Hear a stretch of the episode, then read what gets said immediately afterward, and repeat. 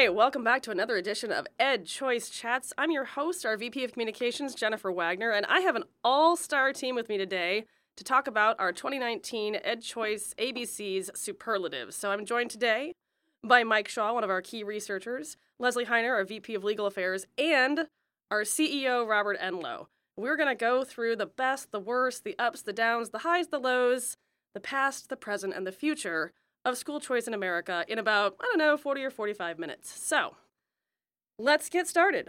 Our superlatives is what we do every year to look at all of those programs that have been enacted or and sometimes been repealed. And this year we're going to start with our most empowering program, which goes to Arizona's Empowerment Scholarship accounts. Robert, talk about that, would you?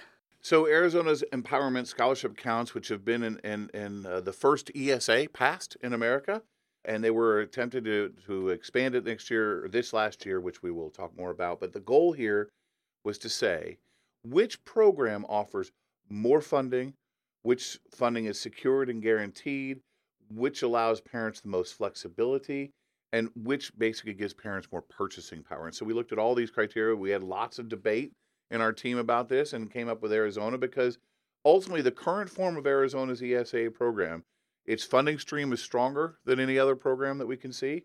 Its funding stream is secured and guaranteed, so it's not subject to the whims of budgetary needs and annual requirements of repayments, right?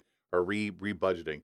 And it's a preloaded debit card that gives families a lot more flexibility and purchasing power, unlike some of the other programs. So the reality is, is Arizona's empowerment scholarship programs, even before it lost the referendum, was considered to be the best and most empowering program to us. Again, there was debate about other similar style programs in Indiana and whether Florida, Nevada, North Carolina, Tennessee. All of those were on the on the, the discussion block, but Arizona still held out its number one spot. Lives up to his name and empowering empowerment scholarships. That's but right. but you mentioned Robert, we did have some back and forth on uh, you know Indiana being you know obviously a very choice friendly state. Uh, and came down to you know Indiana and Arizona for our next category, which was the most well-rounded. So, Mike, talk a little bit about kind of that debate and why Indiana came out on top. Yeah, so our most well-rounded policy category is one that, like the previous category, is is built on a way to help empower families and is built around good program design. The key difference, though, is the eligibility and security of funding carrying the weight in this program, maybe a little bit more so than the flexibility component.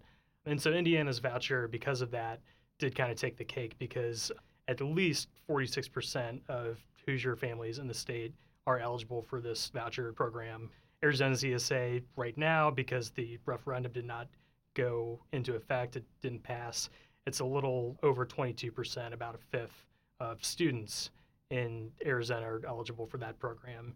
Indiana's, and Robert, I, I know you've mentioned this before, it may actually be higher than we say because there are uh, multiple pathways other than just the income eligibility pathway that we use to calculate how many families can use it. You know, like Arizona's ESA, though, it does have a guaranteed level of funding and it can't be put to referendum, unlike the Arizona ESA. So, all in all, very close to vote, but we saw the Choice Scholarship Program, Indiana's voucher, as being the most well rounded policy this year.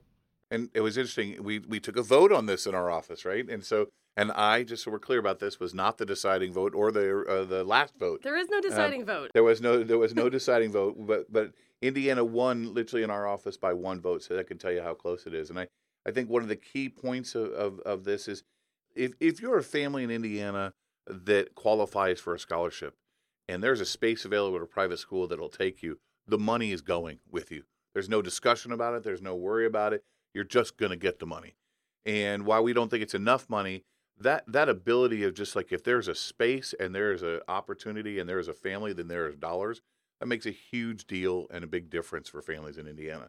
And you know, in Arizona's program has been capped a little, a little along the way, and it's been growing, but it's been growing slowly. Indiana's program was the fastest growing, and our program can't be put to a referendum. So that's a big deal being in a state like ours. And so, you know, the only way for us to continue on is get bigger and bigger, and the money then is pegged to the amount of public school funding. So it's always going to increase. It is good to be in Indiana and be the home to that program as we are a national nonprofit, but we are based here. But I, I do, before we get to our next category, Robert, I do want to make a quick note. Why were no tax credit scholarships even considered for well rounded policy? So that's a, a really great question because you look at places like Florida and Florida's tax credit scholarship program, and the folks there, people like John Kirtley and Doug Tuthill at Step Up for Students, they've done an amazing job in getting so many kids an opportunity. But ultimately, the problem with tax credit programs comes down to the simple fact is it depends entirely on two things. One, the amount of the cap that the state will allow in terms of total tax credits, and two, the willingness to donors to give. Right, and so even though Florida is at eight, I think eight hundred million or something like right now, Mike, I can't remember. Yeah, a little over. A little over eight hundred million. You have to raise that every single year, and that's still only like four percent or less of what the state spends on students uh, already. Right, so it's it, it can't get higher. It can't eat into what's following dollars following kids because it's always charitable contributions. And so for us, while that's an amazing program and truly amazing, it's charitable choice. It's not truly educational choice. And we don't we don't want to say that they're they're terrible that they're helping a thousand a hundred thousand kids almost. It's in fact it's awesome, but it's just limiting in the fact that the tax credits are always going to have a cap on them.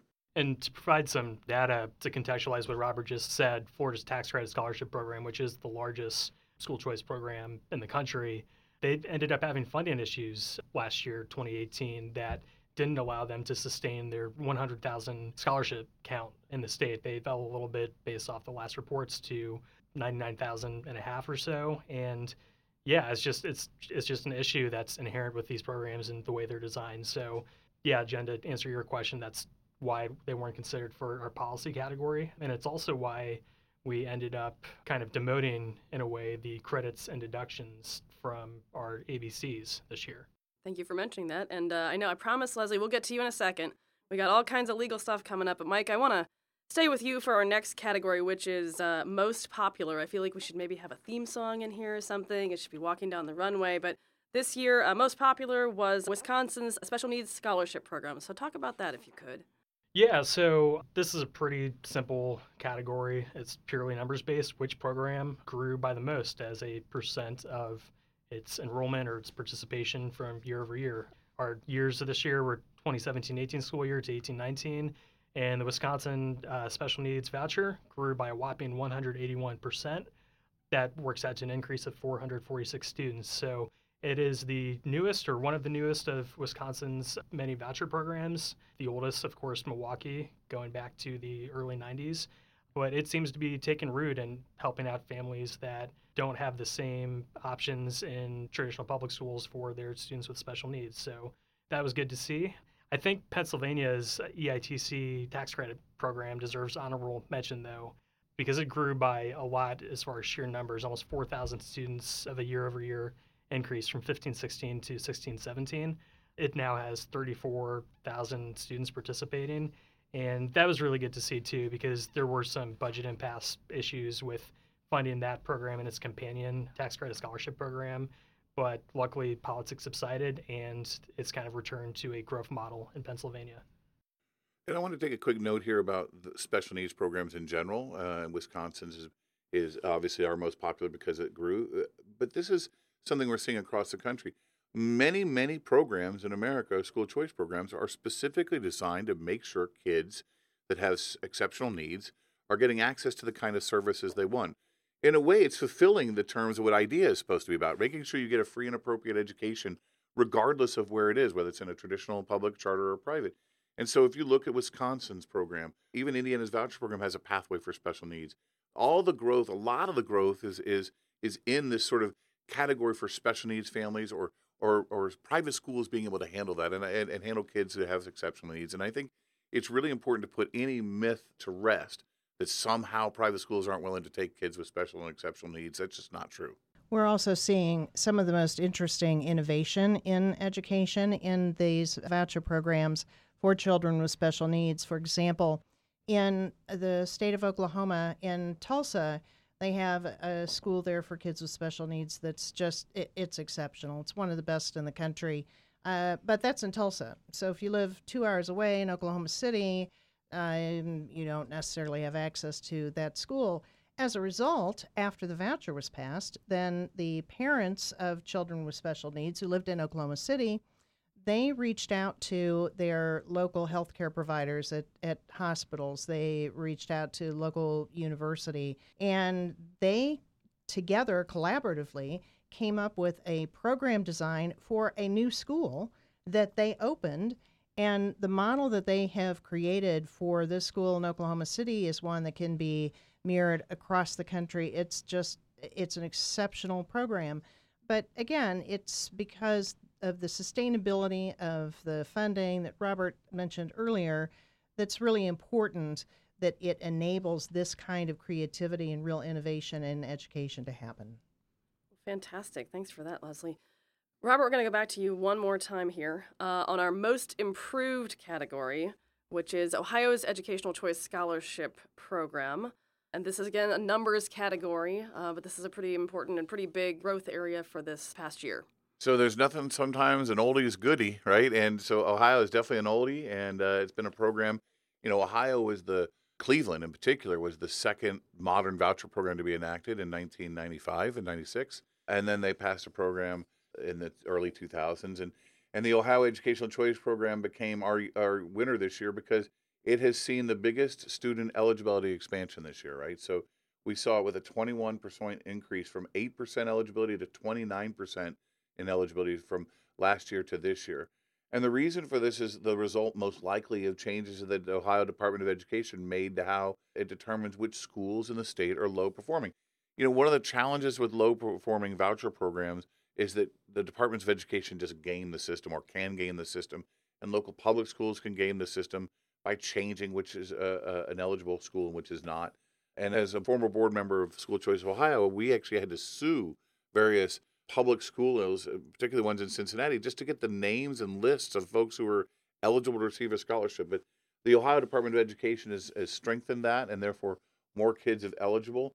And you've seen Dayton, for example, seen a doubling of its students that are eligible. So we're really excited to see Ohio jumping back into the fray, and we think that there's going to be more choice uh, in Ohio, and, and it's going to grow even further.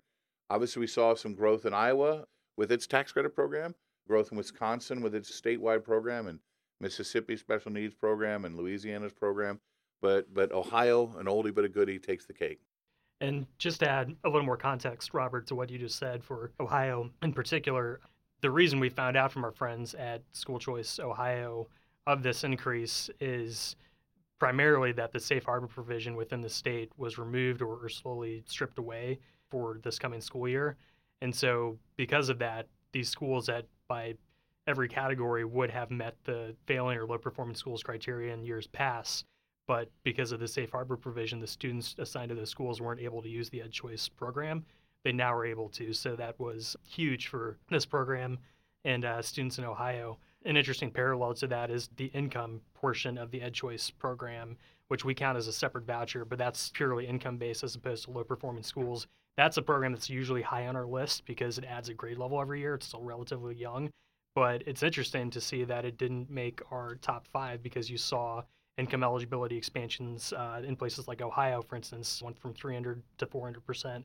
FRL. Wisconsin, they add a percent of the local school district eligibility population each year, so that helps their eligibility as well. So overall, it, many commented that this wasn't a particularly busy year legislatively for school choice, but the eligibility expansion seemed to indicate otherwise. Well, I think it's worth probably jumping in here for those who are new to Ed Choice or maybe haven't listened to us or know our mission. The reasons that Robert and Mike just laid out are why we are for universal and unencumbered school choice, which sets us apart from some of the other folks in the school choice movement who maybe only focus on low income or special needs. We want to make sure that all families have access to the school that works best for their student. And when you have, as Robert said, you know, state boards of education or state departments of education or local schools that are able to quote unquote game the system, then that is putting the ability for families to access educational choice out of their hands and into the hands, quite oftentimes, of bureaucrats or folks who are not on the ground helping those families day to day. So, again, that's kind of a reminder of what our mission is and why we're here. And I guess also that's my positive. And then we lead into a slightly more negative category, which uh, is our biggest setback. And Leslie, I know how much you love the Montana Supreme Court for their decision uh, late last year uh, on on their tax credit scholarship program. So tell us tell us why you're such a huge fan of the Montana Supreme Court. well, what a great setup. Um, yes, I am not fond of this decision from the Montana Supreme Court. And let me tell you why. Since the 1990s, there has been uh, some considerable litigation over school choice programs, both vouchers and tax credit scholarship programs. However, it's been easy for us to say, recently especially, that these tax credit scholarship programs have been immune to negative decisions from courts. Uh, so all the courts have ruled in a couple different ways.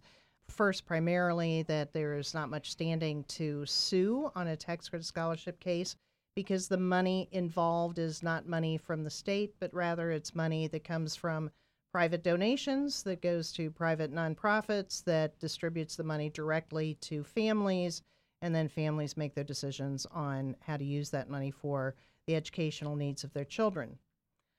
However, Montana is a true outlier. Uh, Montana is the first state in the nation to rule against tax credit scholarship programs.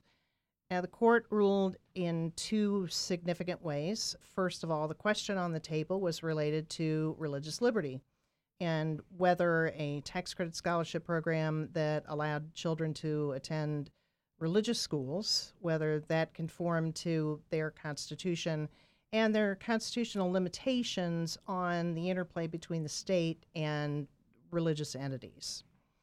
The court said uh, no, that it goes too far, that religious schools cannot participate in any publicly funded program.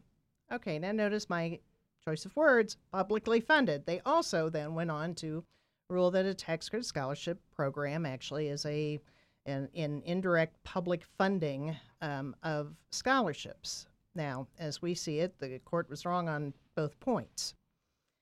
So the result of this is two things. First, a motion has been filed to stay the ruling of the court, put it on hold, pending a request up to the U.S. Supreme Court to please take this case.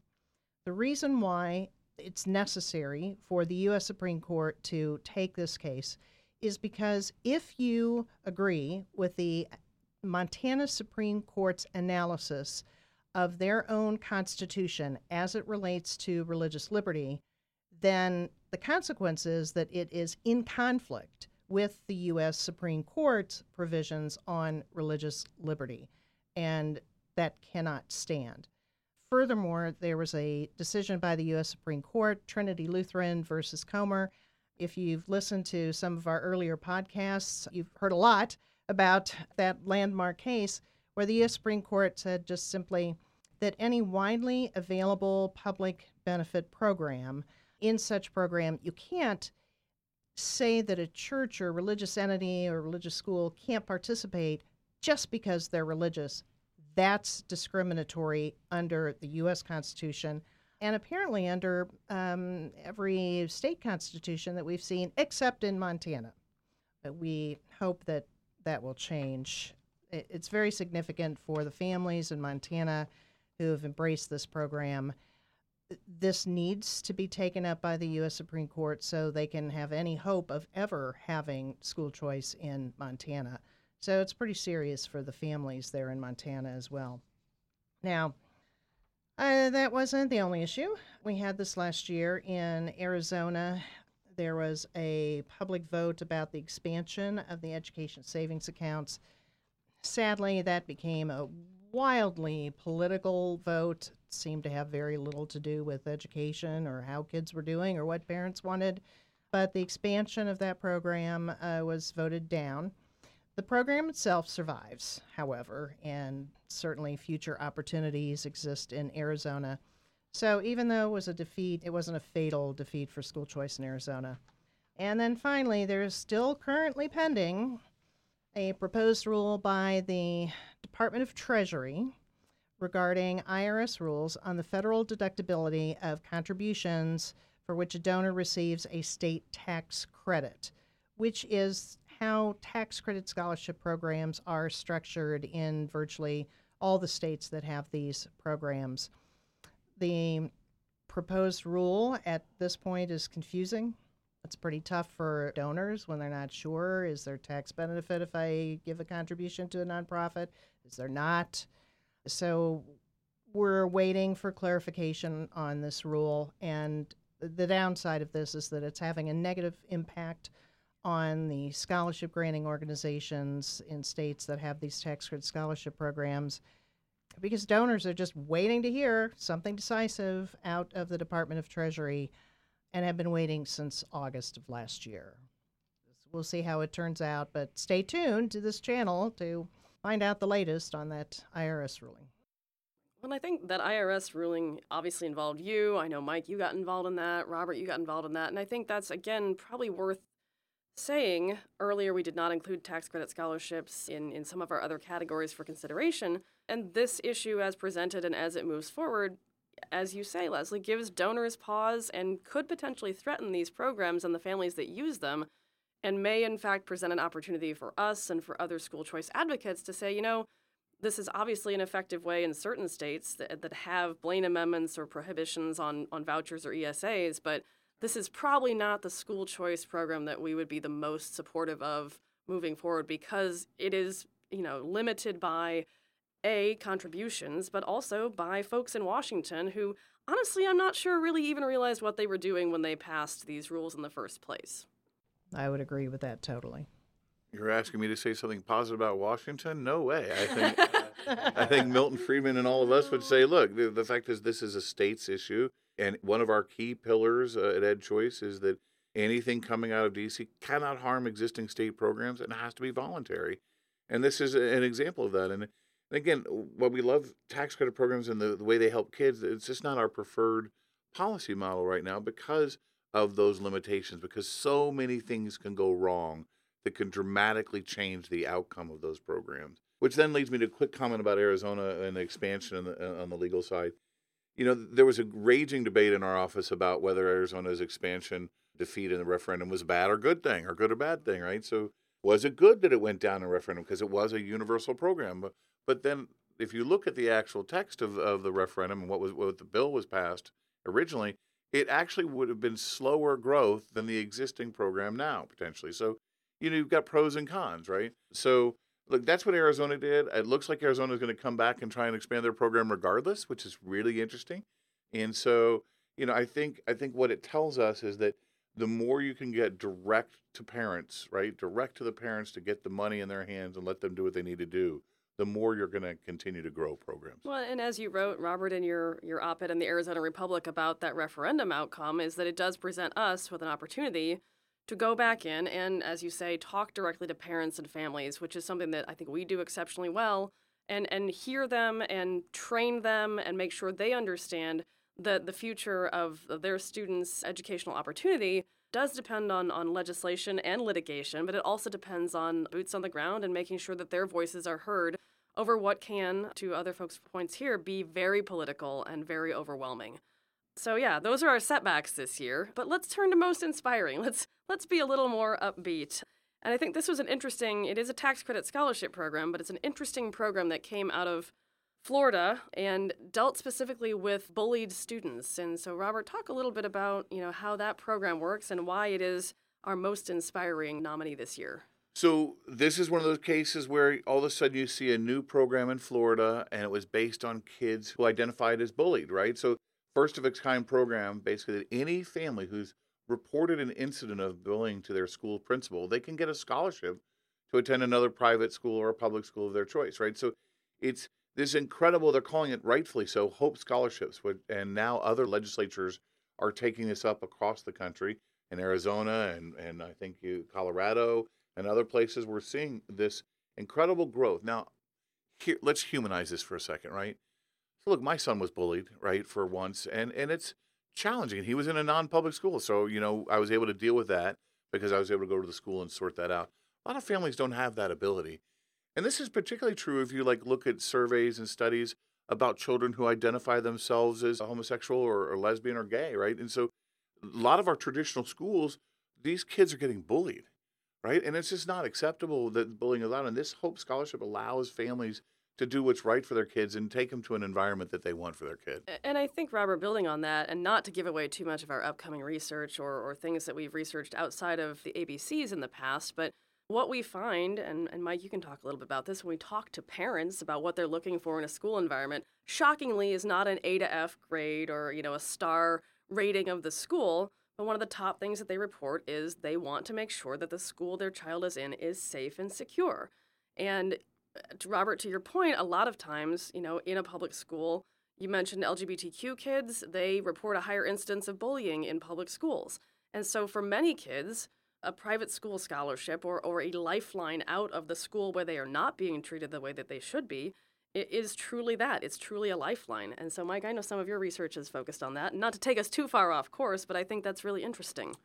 Yeah, it definitely is. And then, Robert, to echo your sentiments about the uniqueness of this program and how it may be cloned in, in other states, the Hope Scholarship Program, as inspiring and as it is, and it's the reason it won this category for us, there are some limitations that should be noted too that may limit, Jen, the ability of parents to get the safety or the environment their children need at the most opportune time.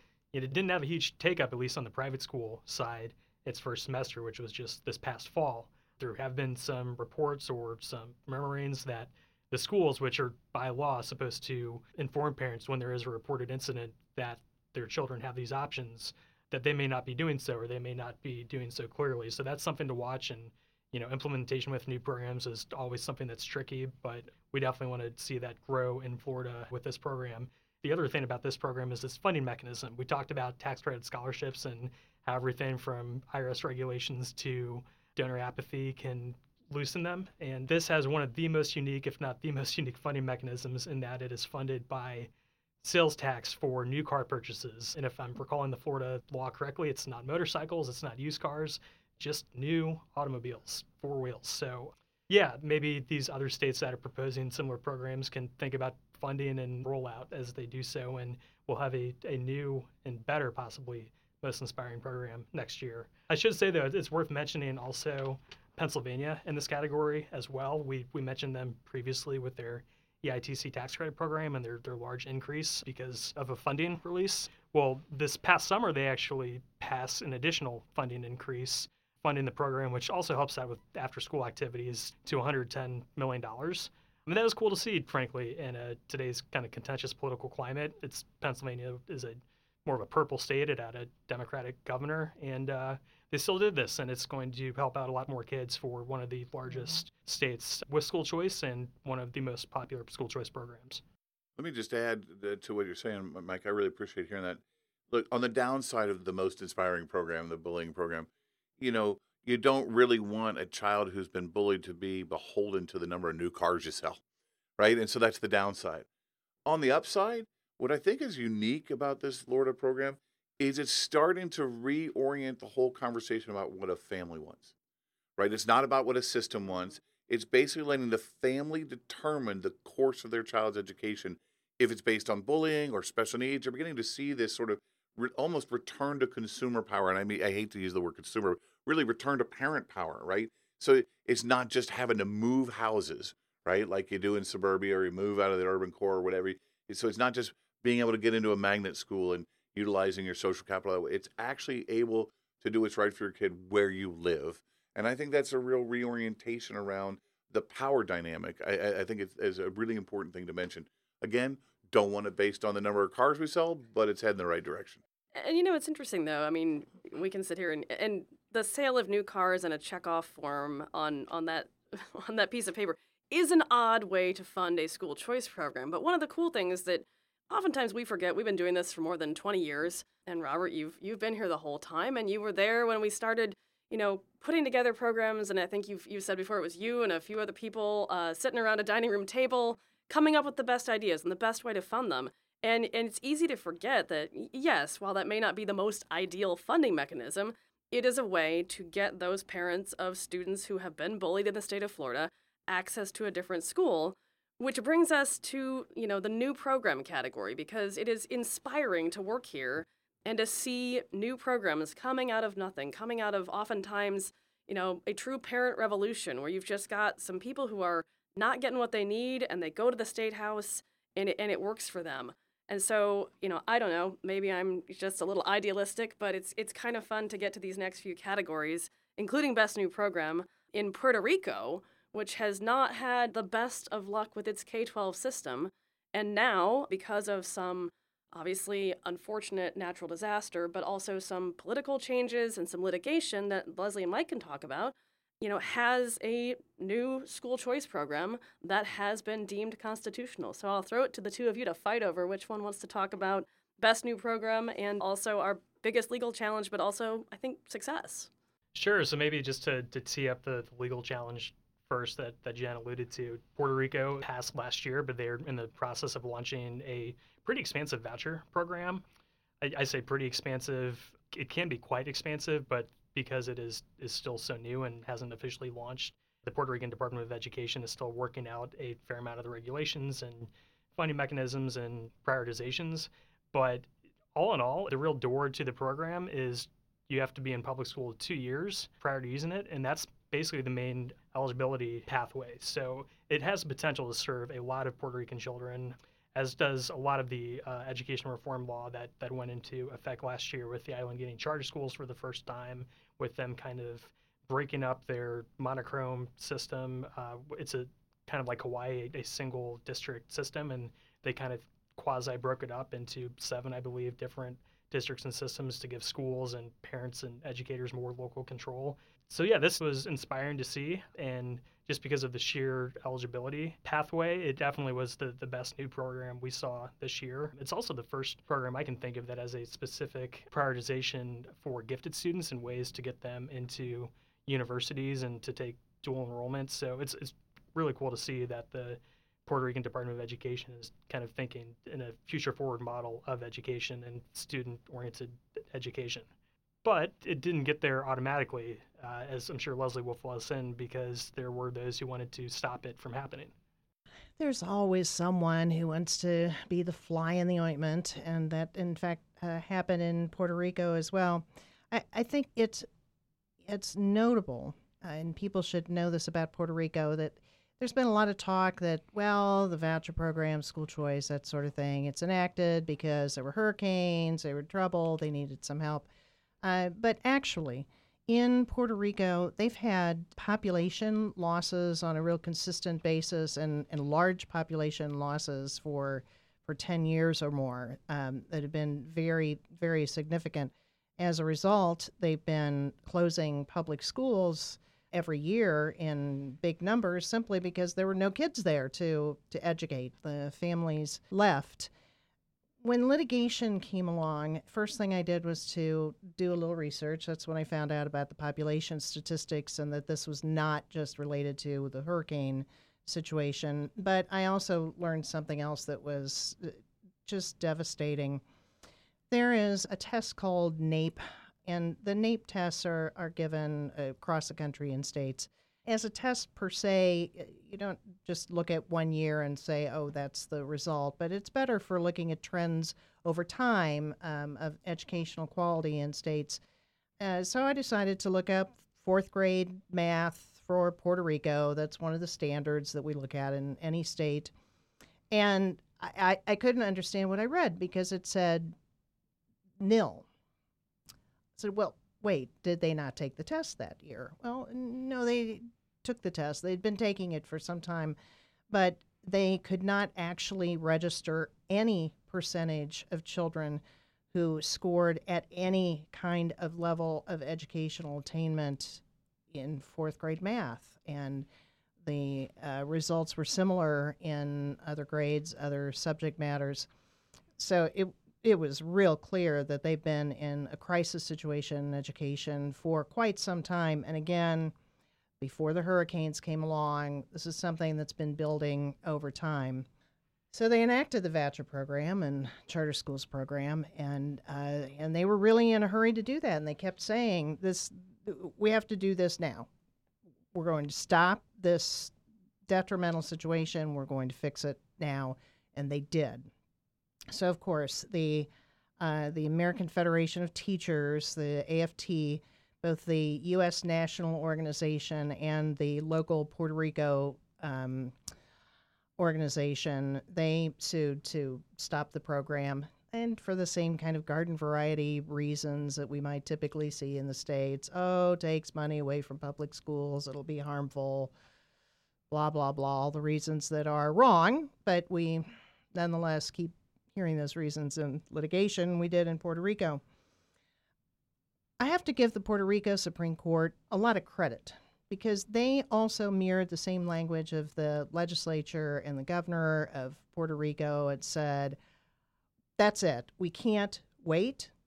We're acting on this right now. We have a lot of kids and a lot of families who are in a lot of distress, and also a big commitment in Puerto Rico to really turn things around there. People are doing some pretty hard work around the clock to turn things around in Puerto Rico, and the Supreme Court said, we're not going to let this litigation stop that kind of progress. We're considering this case right away. Well, they did. Um, when it got to the Supreme Court, which was just in a couple months' time, uh, we had five days to file briefs in the case. And the Supreme Court said that they were going to act before the school year began because it was so critical that the uh, that the new Secretary of Education knew what she had to work with so that they could go forward and not miss a beat for their kids.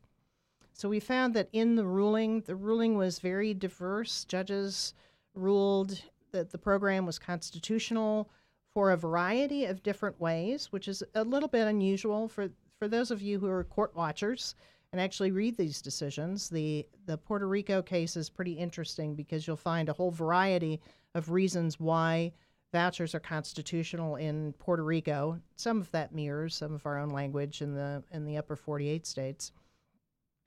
But they were very clear that this had to happen. This would be good for families and children in Puerto Rico. And they stayed true to their focus, true to the mission of their constitution, and they got it done in a hurry. So good for them. And they reversed a previous decision, right? I mean, essentially, They they, got rid of precedent. So, Yes, Robert, thank you for adding that. There was a case in 1994 ruling that vouchers were unconstitutional, but the the same court stepped up and said, "No, we we've reconsidered that. We see it more clearly now," and they did. Their legal reasoning was very solid, and now they have vouchers in Puerto Rico. So, God bless them. Godspeed. I hope everything continues to develop favorably for them. And we'll definitely keep our eye on Puerto Rico in, in years to come, and, and perhaps we'll see them in uh, in another category in the superlatives future. So our last our last big category here is most likely to succeed in 2019, and and I should note at this point, obviously everyone knows last year was an election year. We don't make our decisions on which states to go into and, and work in based on elections. However, elections have consequences, as the old saying goes. And sometimes those consequences are that governors, governors elect, are strong school choice supporters. And that obviously is something that we are very happy about here. Uh, I should note if you want to see how last year's election broke down on the governors, uh, you can visit our website, edchoice.org. We actually broke all of them down based on their, their stances, public stances on school choice, uh, whether they are for, against, or uncertain. But our most likely to succeed in 2019, I think, probably does hinge a bit on the election of uh, a new governor in the state of Tennessee, who is a strong school choice supporter by his own words. And Robert, talk a little bit about what the landscape there looks like.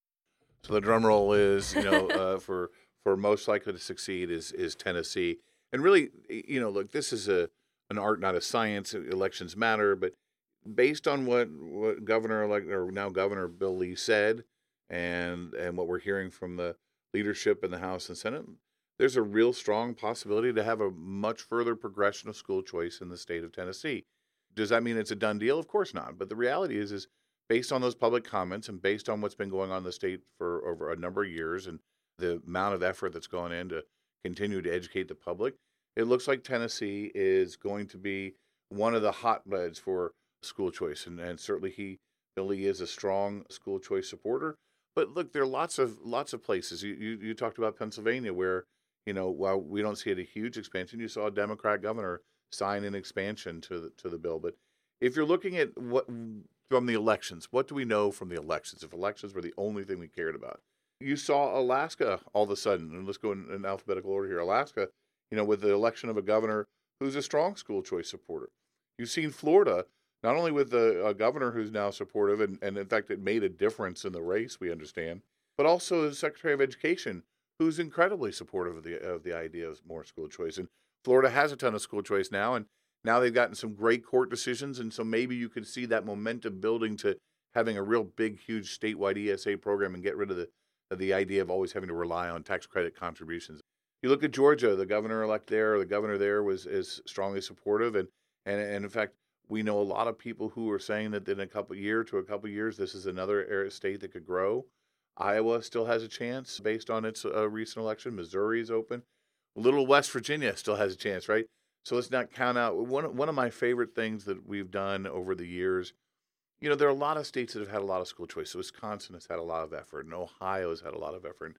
Florida's had a lot of effort. And Arizona, Indiana, and Pennsylvania now, you know, these are the states that form the core of the school choice movement in some ways. But you see these new states come on board, like Nevada a few years ago, even though we've got to get the darn thing funded, or or New Hampshire, you know, struggling a little New Hampshire to get a program on. But I think West Virginia is a really unique place. I mean, if you could get something like that in West Virginia, you could show that it could really work in a rural state. So, so there's a lot of opportunity. Again, our Ed Choice team was not always saying this is going to be the number one state, but uh, you know, based on what you see publicly, you think Tennessee's got a lot of opportunities. But again, don't count out places like you know Arizona to keep going at it, or don't count out places like Colorado to try something new. There's all sorts of opportunities out there, and and that's because I think what you're seeing over and over, and based on our polling, based on all the data you see, more and more families want more and more choice. If 40%, as you just said in your Medium post, Jen, of Americans are already selecting a school of choice. Now it's 10 year old data. You know it's more, right? You know people want more opportunity, and particularly those who have a little bit of means. And so, so you're going to see a lot of states, I think, come to the forefront uh, this year. Again, now that it's not an election year, and I think that always happens. If you look at the trend, it always is uh, spikes up and down a little bit during elections, uh, election years and non-election years. So we'll see. Um, but again, where I think we've got to be careful the kind of school choice we're talking about are real systemic changes, right? We're not just talking about anymore nibbling at the, the edges of a small tax credit scholarship program or an ESA just for a small number. We're talking big systemic changes, and sometimes those things take a few years to get passed. Or a few decades, or as, a few it, as decades, it may turn as out. It may seem, turn out. Leslie, Mike, any last thoughts on likely to succeed or anything else on the superlatives this year? Uh, yes, I'd like to add, um, as we're talking about other states to watch for new programs, Robert, you and I have been part of this movement for more years than we should probably say. But uh, we may remember the early years when we were still looking at a whole country that was first considering school choice. But today, we have 29 states plus DC plus Puerto Rico that has school choice programs. And so, whereas in the earlier days, we'd get really excited, we'd want two, three, four different states to sign on with new school choice programs. Okay, well, we're now we're running out of states, which is kind of a nice thing to say.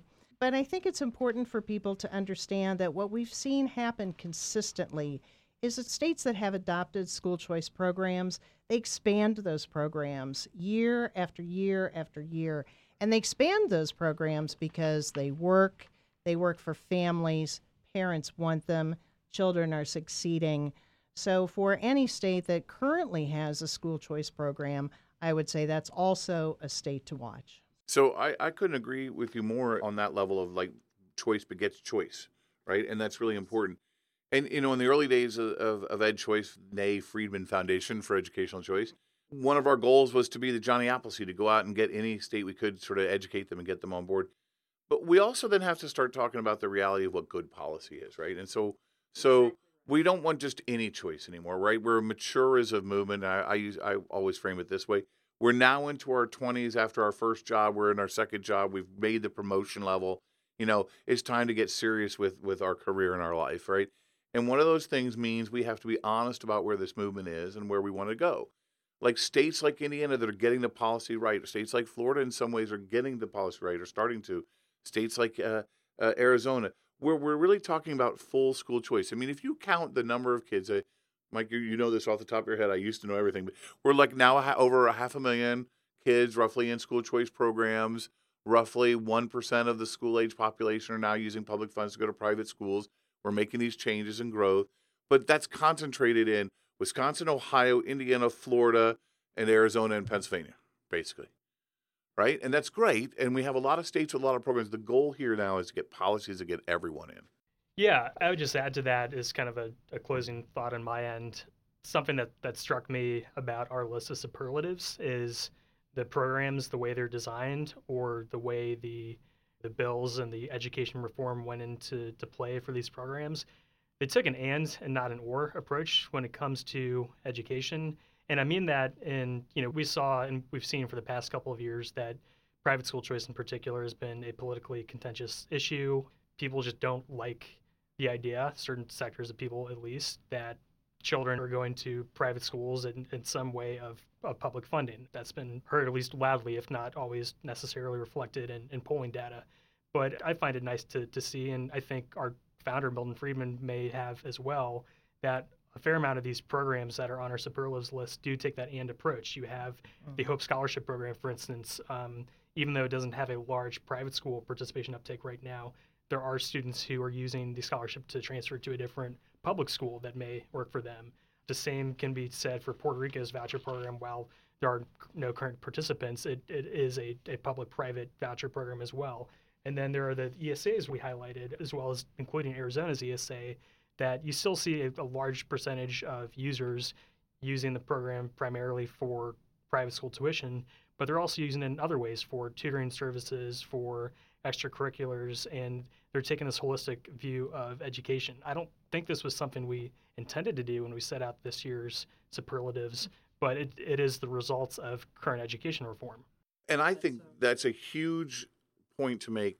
So, what's happening in these programs is that we're shifting from this idea of let's fight the system, which is important, we got to fight the system, to what families need to have opportunities so that their children can be successful, they can be self actualized, they can go to the level they need to get to, and we can actually create a society where everyone benefits, right? It's this sense where we're shifting from the, you know, public versus private to, hey, families need opportunities to make sure their children can get the best possible chance in life to succeed and fulfill their needs. Because when you do that, we're going to have a better society as a whole.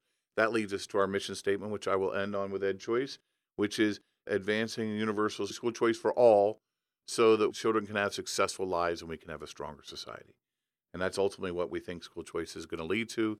The more we do that, the better it's going to be. Well, I don't think there's anything else we could possibly say. And, uh, and on that note, I'm your host, Jennifer Wagner, our VP of Communications, and I want to thank Mike, Leslie, and Robert for being here today talking through this. We'll be right back here next year at this time to see what's changed and, and what new programs have come on board. In the interim, please visit our website, www.edchoice.org. You can check out our other podcasts there, our blog, and of course, our real time updates throughout the year on programs, new programs, changes in enrollment and eligibility. So please, please, please check out edchoice.org. And thanks as always for listening.